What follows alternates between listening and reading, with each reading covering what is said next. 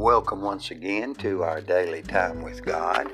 Our scripture reading for today is taken from Galatians 3:24. Therefore the law was our tutor to bring us to Christ. The law has never saved anyone and it never will. God did not give it to redeem us from sin, but to show us our need of salvation. That's why the Apostle Paul called it our tutor.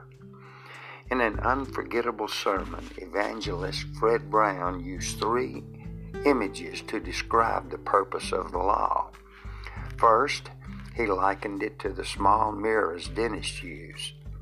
With the mirror, they can detect cavities, but they can't drill with it or use it to pull teeth.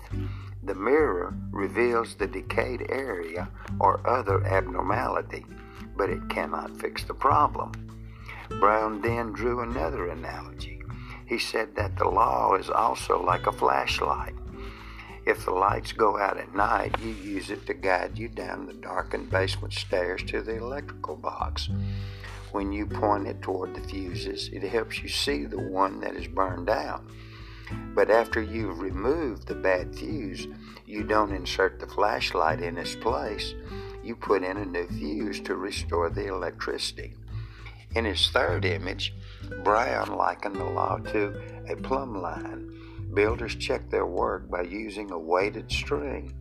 If this plumb line reveals that the work is not true to the vertical, the plumb line cannot correct it. The builder must get out a hammer and saw. Like the mirror, flashlight, and plumb line, the law points out the problem, sin, but it doesn't provide a solution. The only way to salvation is through Jesus Christ, who fulfilled the law.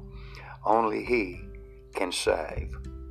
The law shows us a need that only grace can fill.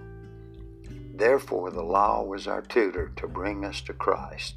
Galatians 3 24. Thank you again for taking a few moments to listen to our daily time with God. Our prayer is that you are encouraged and edified as you take a listen. Have a blessed and glorious day in our Lord and Savior Jesus Christ and rejoice in this day that He has made.